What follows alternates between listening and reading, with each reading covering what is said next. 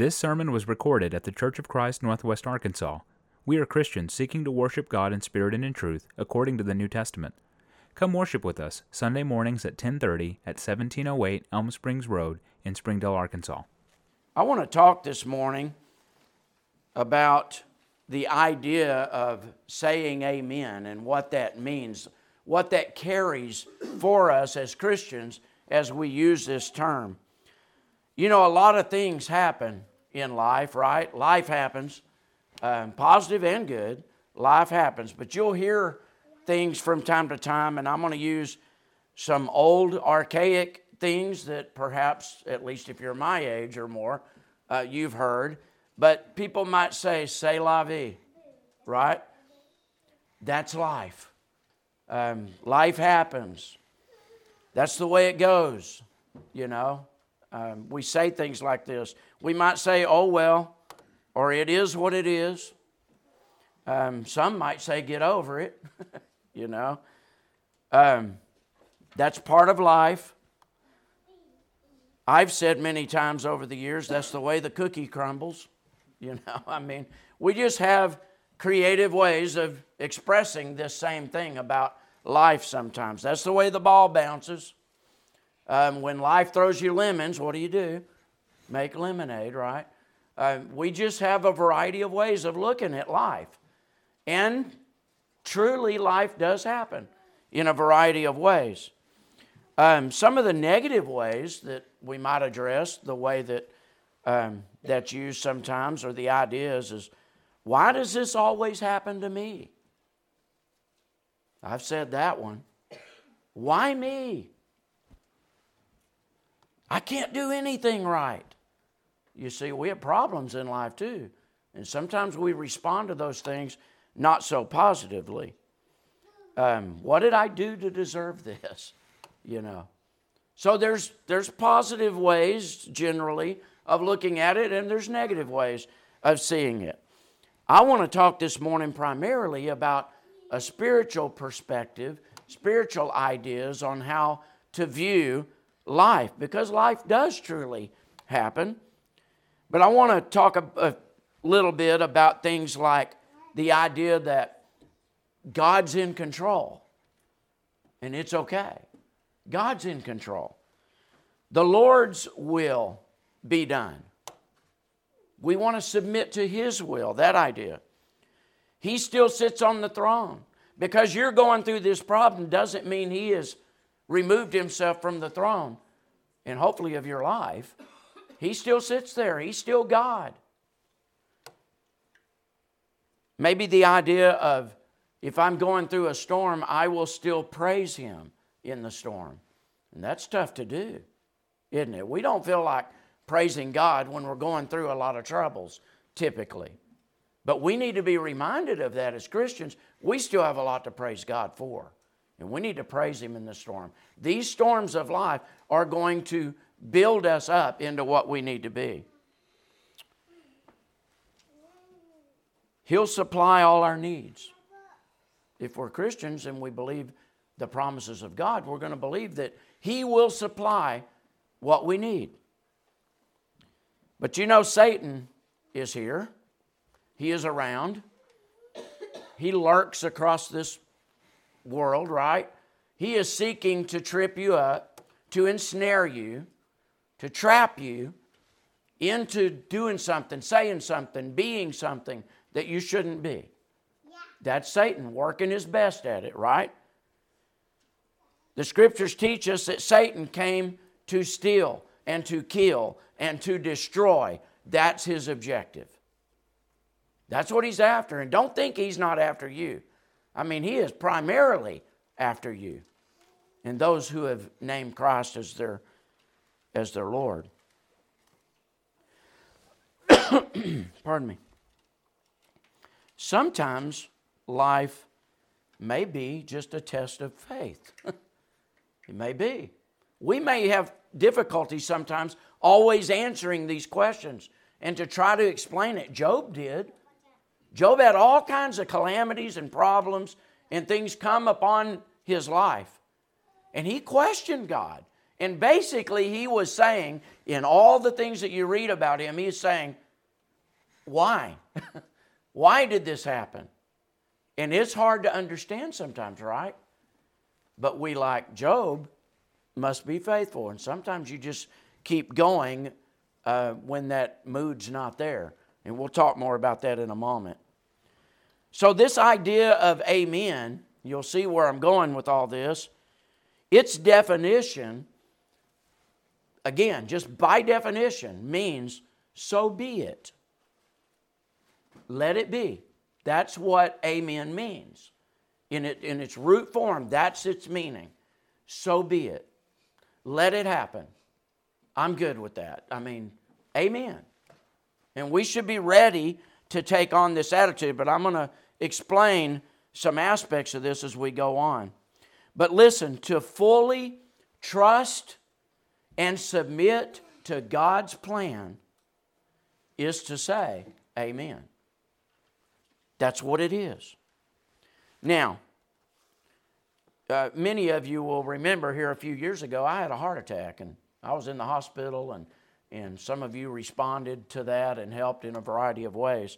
Our home congregation at Aurora did amazing things during that. But I had many visitors in one of which was a brother in Christ. I had many brothers in Christ come visit, but when I kind of got turned the corner a little bit and was more aware of what was going on around me, I had a brother come in, and in discussing my what seemed to be narrow escape from death, he made this statement. He said, God is always faithful to the righteous. And he meant that in a very comforting way, and that is a true statement. I don't disagree with that. He is always faithful to the righteous. But the more I pondered on that, he was implying that since I had survived, it was evidence to that fact that God was faithful to the righteous. Now, we might question what um, was I really righteous? That's altogether another issue, right? I'm righteous only because of Christ. But that statement was implying that, that I am evidence of that. And I got to thinking more of, about that. And while that's true, what if I had not survived? What if I had died? Would God still be faithful? Fair question? Let me tell you something God is faithful in our lives no matter what happens. He's faithful even in death. So I don't know that that was enough evidence to show that God is always faithful to the righteous, right? And that idea is a fair statement. He meant well by it. But God is faithful no matter what. God is faithful. Do we understand what faithfulness is today? A little different uh, for our culture today. Um, you know, there was a day I kind of barely remember moments when my dad or my mom would make an agreement and it would be a verbal agreement and they'd hold to it, even on selling something that was valuable, that was important. Uh, not today. We have stacks of paper to sign when we buy a house, right, David? I mean, you're signing a stack of papers. you're agreeing to this and agreeing to that, and they're agreeing to this and that. And, and I mean, everything's got to be signed off on, right? And then even that can get challenged, right? That's why we have court systems today. And a lot of, a lot of people take things to court because we can't trust people to uphold their end of the promise, their end of the contract. And we make it simply a legal thing now. Well, let me tell you something God is faithful. He's faithful like we don't experience in life. We have marriages that fall apart because people are not faithful to those marriages. That's our culture. And so sometimes we kind of get clouded in the idea of faithfulness. But let me tell you something God is faithful, and He is faithful every time. He is faithful in every way. He, what He says, He will do, absolutely. What He has promised, He will give, He will provide. That's a God who is always faithful, no matter what. Now, back to what we're talking about. He has never promised us an easy life. He's never. Show me. In fact, Jesus said, You will have trouble in this life. He's never promised an easy road. He's never promised us physical life. I mean, I suppose if we're alive, we have it at the moment, but we don't know about tomorrow. We don't know about the next minute. I found out real quick with the heart issues how fast things can turn. I mean, to the point that the idea, we've said it often, we have preached it often, we need to be ready, right? We need to be ready at any moment. I found out how true that is. Uh, within five minutes, I was out. I didn't know what was going on. And those doctors saved my life, or I should really give credit to God, I suppose. I'm still here today as a result of that, but I'm not promised tomorrow. I don't know the next breath I'm going to take. If, if it's going to be a good one or if it's going to be the last one. I don't know. Now then, can I say amen? Can I truly say as a Christian, let it be so? So be it. Can I say that about my life? Can you say that about yours? You know, we've not been promised life, but I tell you what, we have been promised that He will not leave us comfortless. He will never leave us, He will never forsake us. Do we believe that? That's where we that's where the real issue is. So can I say amen? Can I submit to God's plan for my life, whatever it is? Whatever troubles, whatever trials, or whatever blessings. Can I submit to that? Now, usually we think of amen as the ending of a prayer, right? Somebody says a prayer and they say amen at the end, and we know that's the end. We kind of treat it like the end at the end of a novel or something, the words the end, like that's what amen means. And in a way, I guess it can mean that because uh, it does signal us that the prayer's over. Have you ever been in a situation with a group of people, maybe at lunchtime or dinner time or something, and it's a group of Christians, somebody's praying, and the restaurant's noisy and they get to the end and you can't hear the amen. You didn't hear it. And it's awkward. I, I think, I'm pretty sure I've been in situations where they didn't say amen, and that's even more awkward. But when you can't hear it, and they get to the end, and they'll, they'll even say, In Jesus' name. And you're listening, and you're afraid to do anything until you, literally you're listening for a little rustle or somebody rustle a paper or somebody says something or and it breaks that and you go okay I guess it's over i'm a little late now to say amen right but those are awkward situations uh, we feel like that's where amen belongs and we ought to say that i do agree with that but i do want to propose to you the meaning of the word amen and so be it so be it so it works at the end of a prayer uh, even with its proper meaning. Uh, but that's an awkward situation, right? We think of that. It's a word that we use very often, at least when we pray. And uh, to us, it again may feel like the words the end to a movie or, or something like that. Um, I want to expand our thinking this morning. I want us to really think about this word. I want to consider a few thoughts around this and look at where it can be used and applied in our lives. Paul says an interesting thing here. He says, For all the promises of God in him are yea, and in him amen, unto the glory of God by us. Now, we're going to look at another version that's going to help us separate this out in the English language in a way that we understand it a little better. Uh, the ESV version reads it like this for all the promises of God find their yes in Him. Okay? That is why it is through Him that we utter our amen to God for His glory. So, biblically speaking, there is a legitimate and even expedient use of the word for us as Christians. In the New Testament, the word amen means trustworthy. Uh, it means surely or so be it. And it comes from the Hebrew word amen, which is very similar to how we say amen, right? Amen is how apparently you pronounce that. I am not a Hebrew scholar. But it means sure, it means faithfulness or truly.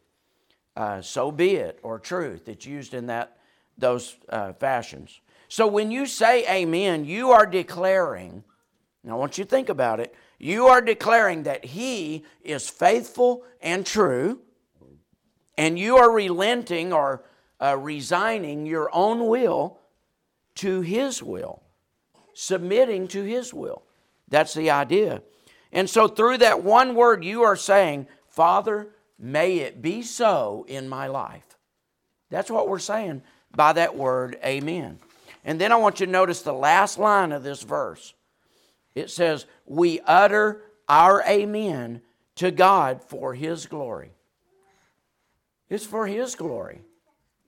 And that I had to really kind of think about that one to try to get the, the what I think the meaning of it is. And I, I gather what we are saying here in uttering our amen to God for His glory is we are saying, Thy will be done, may you be glorified in this. And so I'm agreeing with God, may this be done in my life, and I pray that it glorifies you. Okay? So saying amen is so much more than just a ritual or a tradition at the end of a prayer, right? So much more. It's an opportunity to say to the Father, I'm in agreement with you. Uh, I'm content in your will for my life. I'm content in that. May what is happening be to your glory. And I submit wholeheartedly to your will. That's a lot of words to explain what amen is saying, but that's what it's saying. That's what is meant by it.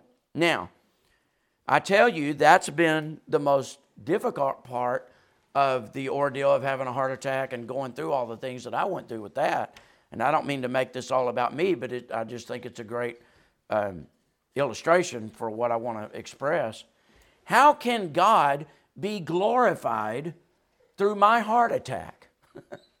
That's the question we've got to ask, or whatever it is in your life that you're going through, because we all go through things. How is it that God can be glorified through what you're going through? You know, I, how can, well, let, let's say this.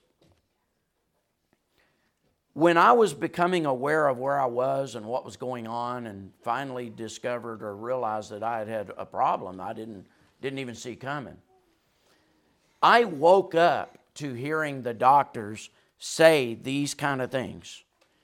Like, we're not out of the woods yet. I heard them say that. I heard we don't even know if he's going to make it. He may not survive. Now, that's what I woke up to, not even knowing what was going on. And I'm like, I'm thinking, I think they're talking about me. what am I going through? You know, I don't even know what was going on. And my prayer was, Lord, give me the strength to overcome this or let me go home. But either way, help me. that was my prayer. And that ought to be our prayer. We don't always understand like Job didn't. But what is our prayer? What is our focus? Where is our heart? And we'll come back to that story here in a few minutes. But I want to look at some examples from the Bible. Deuteronomy 27, verse 16. How do we see the word amen used in the Old Testament? In the Old Testament, the word amen was used to a good degree as a congregational response to what God, through his appointed leaders, would declare to them. It was to agree with what was stated, whether a curse or whether a blessing. The congregation would respond, Amen, if they agreed with that, okay? And so in Deuteronomy 27 16, the Levites said, Cursed is he who dishonors his father or mother. And all the people shall say, amen. No, they're amening, agreeing to the curse, to the punishment that would take place if you're going to dishonor parents, okay? And the congregation would respond in that way. Um, that is, we agree with that curse, so let it be, right? Nehemiah 8, and beginning in verse 5. Nehemiah 8, verse 5. Ezra opened the book, the Word of God, in the sight of all the people, for he was standing above all the people. And when he opened it, all the people stood up. Then Ezra blessed the Lord. And all the people answered, Amen, Amen. While lifting up their hands, then they bowed low and worshiped the Lord with their faces to the ground. The Amen meant here, yes, we agree with your blessing. We join in the blessing. All that you have said of God's greatness, we say, Amen. That's what they were affirming. And it's kind of it's a beautiful picture, really, when you when you look at it and you see what, what they're actually responding to. What they were really saying was true and firm, faithful and trustworthy is what you have said. It is an affirmation stronger than just a simple I agree. You know, we use amen like that too sometimes. Someone will make a point in a sermon and you might hear somebody go, Amen. And usually they're meaning, I agree with that. I, I think generally is the idea. That's usually what I'm meaning when I say that. Or it's a good point. I agree with it. They're saying all that you have said of God's greatness. We say, Amen. What about the New Testament? Over in the New Testament, 1 Corinthians 14 be our first example of that. The use of amen is addressed in the, in the New Testament, of course. Um, Paul is addressing the need for the assemblies to be conducted in an orderly fashion, um, primarily for the edification of all. And he addresses and deals with the use of tongues. Many of them had been given the gifts of speaking in other languages for the purposes of spreading the gospel, reaching the lost, okay? And what was happening was it was being abused at this point when they would come into the assemblies. Basically, and I'm going to use my words, but basically what they were doing was showing off that they had the ability to speak in other languages, in tongues. And they would do this in the presence in a, in a congregation that was local that didn't have anybody that spoke that language, you see. There's no purpose in it.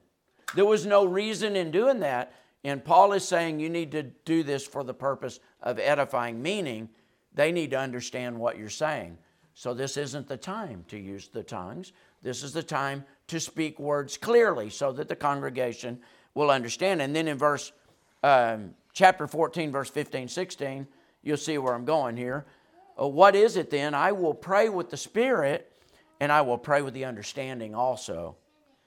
I will sing with the Spirit and I will sing with the understanding also. So it wasn't only about preaching, it was praying and singing. This same principle um, was used. Now, verse 16 Else, when thou shalt bless with the Spirit, how shall he that occupieth the room of the unlearned say amen at the giving of thanks, seeing he understandeth not what thou sayest. In other words, if somebody is there that doesn't understand that language that you happen to be able to speak, and you're doing that, he's not able to say amen. He's not able to agree with the Word of God because you're not using words that he understands. Speak in the common language, speak in a way that everyone can be edified. And so don't miss this. Saying amen, that's an important part of our Christian walk. And I know some of us may feel awkward in saying it, and I'm not even saying just publicly, but the word amen, it needs to be a part of who we are. We need to understand the use of this and not be afraid to use it. That's what, it, that's what it's for. Okay, so uh, an amen is your way of confirming or avowing to God that you agree and will willingly submit to His authority and His will. I think that's a pretty important thing. So, in context of 1 Corinthians 14, our teaching of the Word of God must be clearly articulated so we all can say amen to it. At least think it. Amen. We agree with that, right?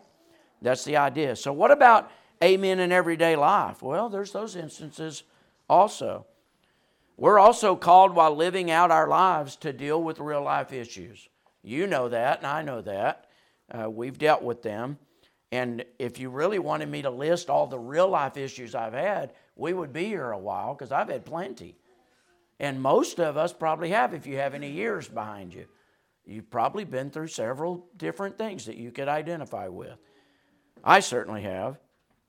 What about problems that occur? What about hardships and challenges, trials, sickness, disease, death, persecutions? because that, that's becoming more of a real thing these days in our even in our culture. You know, God again has never promised that we would not experience these problems. In fact, quite the opposite. John 16 and verse 33, Jesus said, These things I have spoken unto you, that in me you might have peace. In the world you shall have tribulation. But be of good cheer, I have overcome the world. That's why our faith in Him is so important.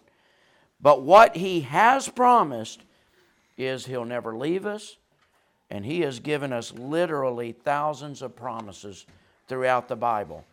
You are welcome to my notes when this is over if you're not able to get all these scriptures down. But I'm about to just read through several promises, not all of them. Again, we don't have time for that. But I'm going to read some of these that are probably most familiar to you throughout the Old Testament and the New Testament. The Old Testament ones, I want to point out, and the New Testament ones, they may be speaking specifically about a specific situation or occurrence, people, things like that. And so, directly in context, it may be about something else. But I want you to get the principle behind what we're reading because these principles are still true today, I believe. Isaiah 41 10. Fear thou not, for I am with thee. Be not dismayed, for I am thy God. I will strengthen thee. Yea, I will help thee. Yea, I will uphold thee with the right hand of my righteousness. Exodus 14 and 14. The Lord shall fight for you, and you shall hold your peace. Now, put some things in perspective, doesn't it? Have I not commanded thee? Joshua 1 and 9. Have I not commanded thee? Be strong and of good courage. Be not afraid, neither be thou dismayed. For the Lord thy God is with thee wherever thou goest. Psalm 27 1. The Lord is my light and my salvation. Whom shall I fear? The Lord is the strength of my life. Of whom shall I be afraid? Proverbs 3 5 and 6. Trust in the Lord with all thine heart and lean not unto thine own understanding. In all thy ways acknowledge him, and he shall direct thy paths. Isaiah 40, 31. But they that wait upon the Lord, be of good courage, and he shall strengthen thine heart. Wait, I say, on the Lord.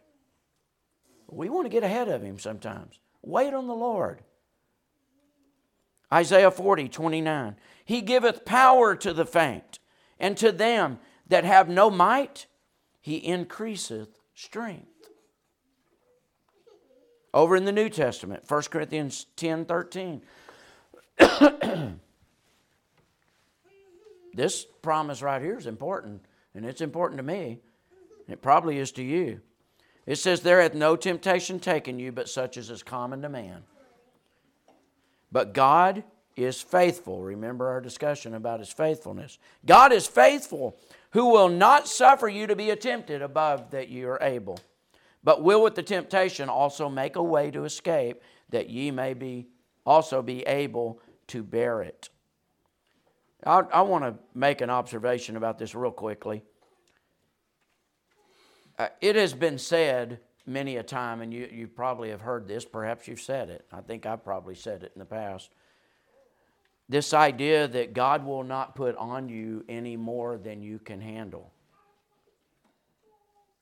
And it's generally taken from this verse. I want to point out that this verse does not say that. It does not say that He will not put on you any more than you can handle. Just anything. That's not what He says.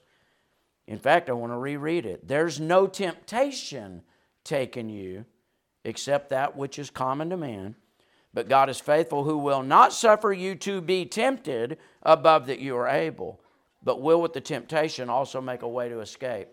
Paul said in another letter, writing about his journeys and his troubles and things like that, he said, uh, We went through trials and persecutions and things, uh, problems in this life beyond our ability to bear. That's what Paul said. They were beyond his ability to bear.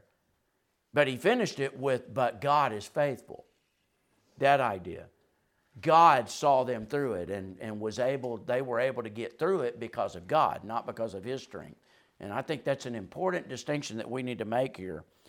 Even in this, by the way, it doesn't say he's going to remove temptation. He didn't say that. He did not say that. He said, will with the temptation also make a way to escape, that you may be able to bear it. You may have to bear with this. It may still be around. He didn't promise he's removing it. He just didn't. And I just want to point that out because there's such such a common misunderstanding about this and some other principles related to this. So I just want to point that out. But a beautiful promise, though. What would we do without our God providing a way of escape that we actually can bear it? That's our God. James 4 and 7 Submit yourselves therefore to God, resist the devil, and he will flee from you.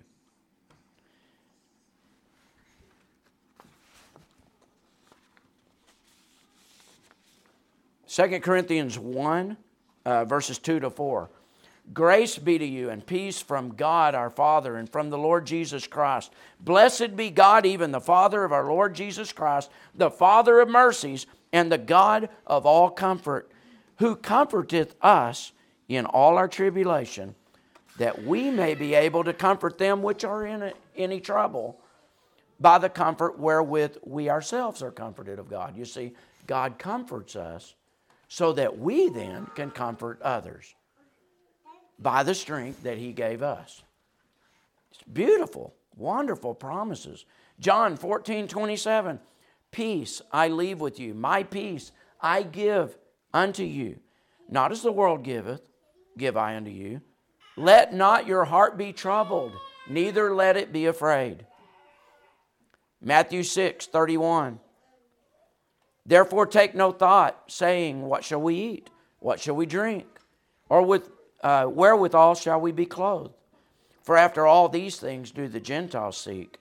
For your heavenly Father knoweth that you have need of all these things. But seek ye first the kingdom of God and his righteousness, and all these things will be added unto you. Philippians 4:19 But my God shall supply all your need according to his riches in glory by Christ Jesus. 1 John 1 and 9. If we confess our sins, he is faithful. There's that word faithful again. He is faithful and just to forgive us our sins and to cleanse us from all unrighteousness. 1 John 5 14. And this is the confidence that we have in him that if we ask anything according to his will, he heareth us. Romans 8 38. For I am persuaded that neither death, nor life, nor angels, nor principalities, nor powers, nor things present, nor things to come. It pretty well covers it, doesn't it? No, he goes on. Nor height, nor depth, nor any other creature shall be able to separate us from the love of God, which is in Christ Jesus our Lord. And I'm going to pause right there. I've got even more scriptures we could read. And I don't want to tire of it, but do you believe the scriptures are full of promises for us? It's amazing.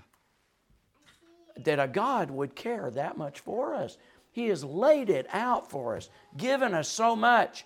The question is, are we trusting Him with that? Or are we trusting in ourselves? You see, all His promises are true, all of them. There's not an exception. There's not. We can have complete confidence in Jesus now and for all eternity. We can cling to Him for our salvation. We can cling to Him for every season and circumstance in our lives. Whatever you're going through, you can cling to Him because you have His promises that He's given us. And He's always faithful. Amen. He is always faithful. As a result, we should be able to say amen. And when we do, again, we are expressing our faith and our gratitude and our worship uh, before Him. What's the result when we can do this? It then is and can be for His glory. His glory.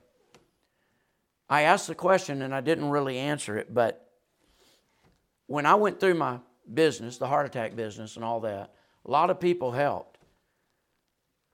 I really had to reassess this after I came out of this and just have given it full thought.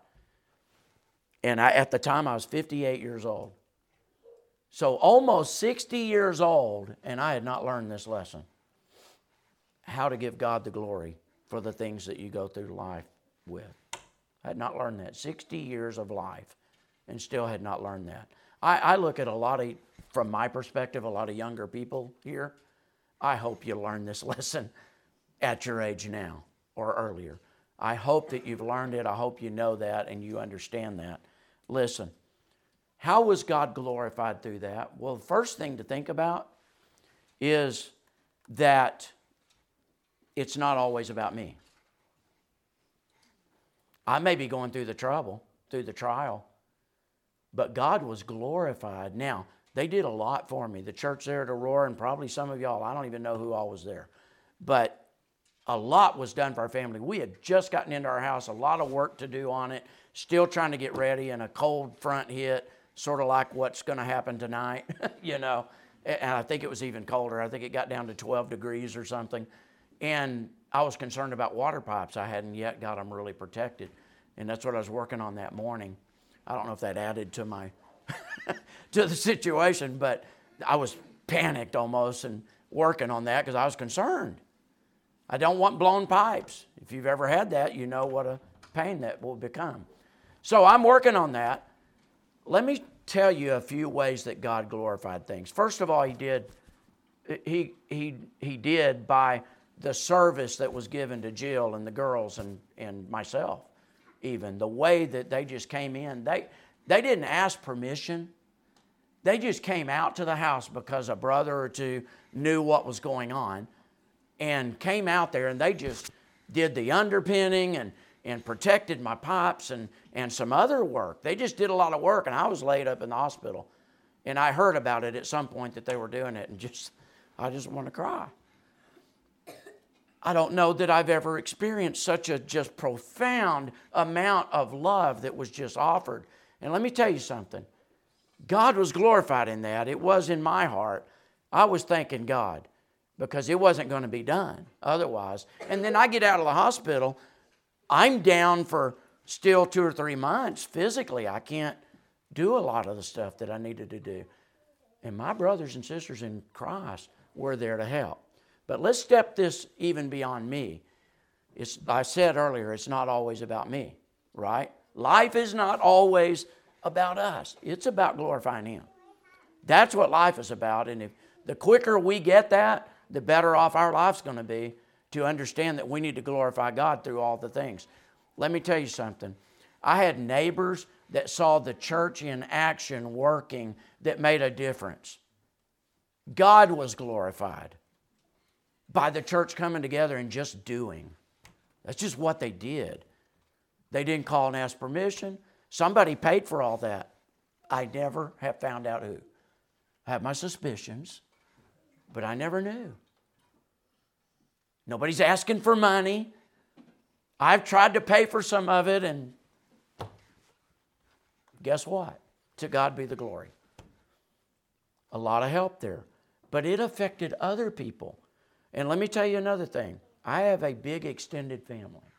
I have a lot of children. I've told you this, most of you know this. I have nine total, eight of which are married, and that eighth one is now having a child in February. So I will have eight kids, all with children that will make 18 grandchildren, okay? I might have a big family someday. But the biggest thing about that, though, is all, of course, all my family came up and they were at the hospital for days and whatever. And many brothers and sisters took them in and housed them, brought food up, and took care of them. And they saw very clearly a church in action, a church working and caring and loving. Did they do that just because they loved us? I'm going to propose to you that they did not. I mean, they loved us, but they didn't do it just because of that. They did it to glorify God.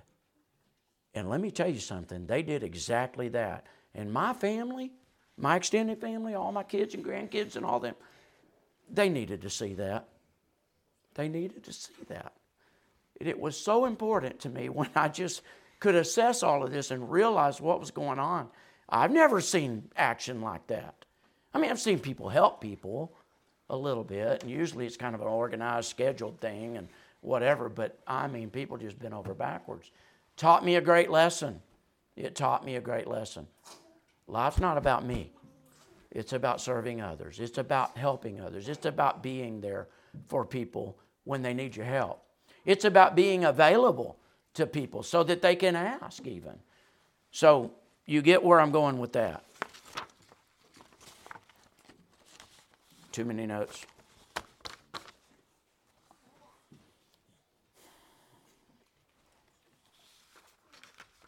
Things I've learned in life. And we're going to wrap it up here. Have y'all noticed with all this rain? Have you ever seen anybody walking about with a dry spot over their head and they just walk through the rain? You know, but they're not getting rained on? Because it seems like some people just never get rained on, you know? It just seems like that. I've been rained on a lot. Well, let me tell you something. That's another thing that God has assured us of is it rains on the just and it rains on the unjust. We all have to face that, every one of us. We all deal with that. It rains on the just and the unjust. And it puts things in perspective. As a Christian, it reminds me of these precious truths. Number one, we have an eternal home promised us. That's another one of those promises. Can you believe it? Do you believe it? Because we have a home that's been promised to us. If we walk in His steps, if we're pursuing Him, that doesn't mean we're sin free. It doesn't mean we never stumble or have a problem. I, I don't know who would stand up this morning and say, I've got all sin conquered. I never have a problem in my life. There's only one person I've met that's been that way, and that was Jesus. We're not that way. He is. And that's why our faith and our reliance is in Him and His sacrifice, because He sacrificed for us. And we have opportunity. So always be ready. There's the lesson. Always be ready. Again, I, I tell you, just the experience I went to went through with the heart attack, I realize how fast life can happen. Or excuse me, death can happen. Our life can end just like that. It's quick. It doesn't waste any time. Be ready. Be ready. Wherever you're at today, it's a call to be ready. And He has an eternal home prepared for you. Number two, I said it earlier God still sits on his throne, he's still there. We may walk away, we may ignore that fact, but we don't need to forget as Christians, God is still on the throne and he still deserves all that we've got all our praise, all the glory that we can give him. We can glorify him through all these things in our lives. We need to, just need to submit to his authority. We need to bow down before God. who still sits on his throne. Number three, humility is critical. Now, I don't know about you, but that's a tough one. That's been a tough one for my whole life. And I still struggle with it. To truly be clothed with humility is to not always and only seek your good, it is to seek the welfare of others. Humility, it's critical. Be open, be honest, be vulnerable, if I dare use that word, but we don't like that sometimes, but we need to be that kind of people, especially in this family of saints. We need to be open and honest with each other completely. Humility. Number four, last one opportunities for ministry. Everything that happens in our lives in one way, shape, or form or fashion, and I don't know how many ways you can say basically the same word. We have opportunity to minister with our lives. We do that between brothers and sisters in Christ. We do that when we help each other. We do that, like the example I was talking about, the way that our family was helped when we were going through something. We do that that way. We do it also just by example. Brothers, sisters, you're not paying attention if you don't realize how other people are always watching you especially because you're a Christian and if they're not. They are watching you. And don't ever let that idea get out of your head.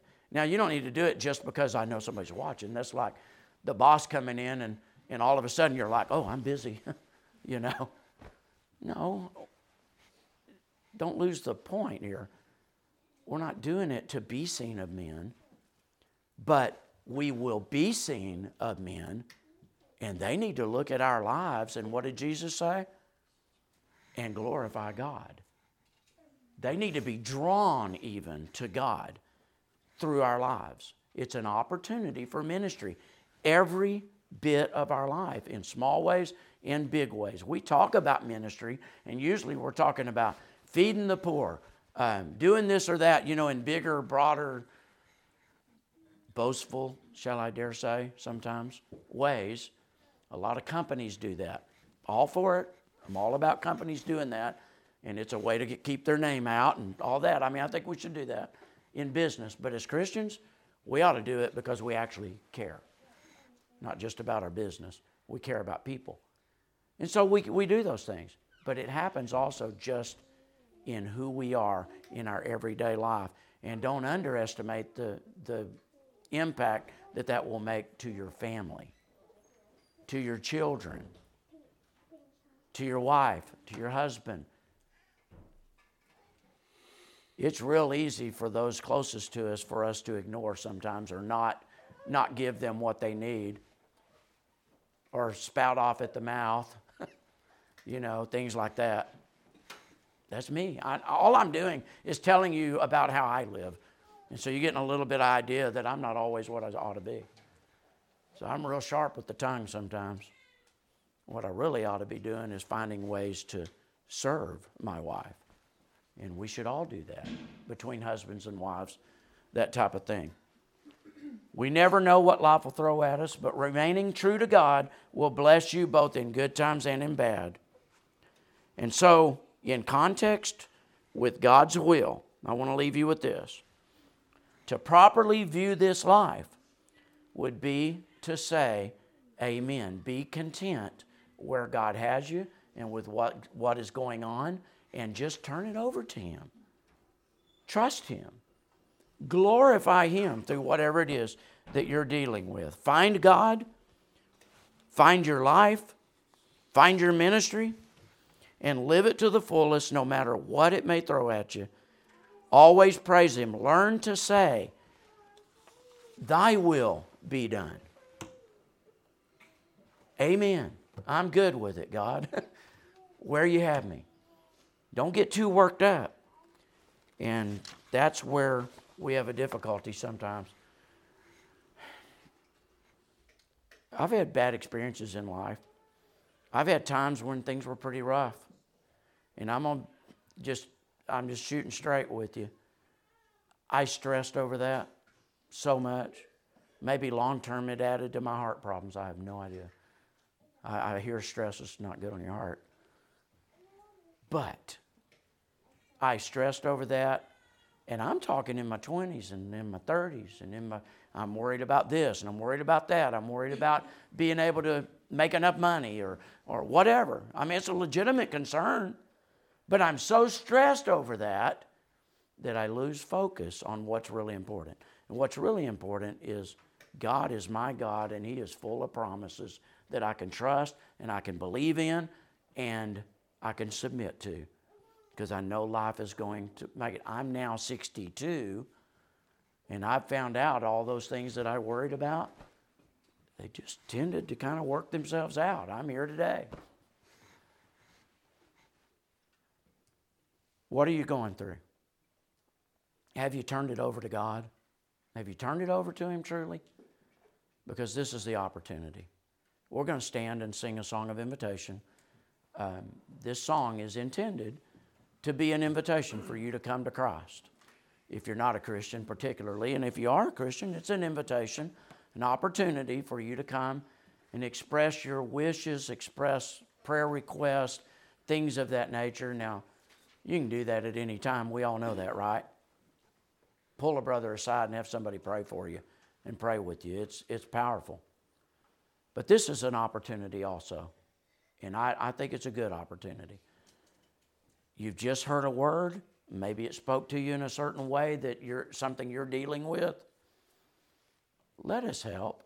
We're not here because we think we're better than you or anything like that. We're all humble servants of Christ, and we want the best for each other, don't we?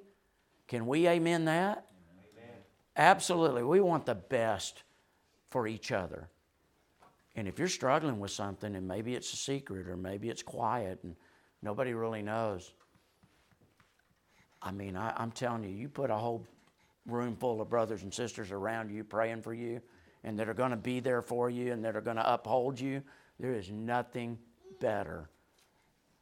Not just in that feeling, but there's nothing better than to know that your brothers and sisters are interceding with God, with Christ, who hears us, who wants our burdens.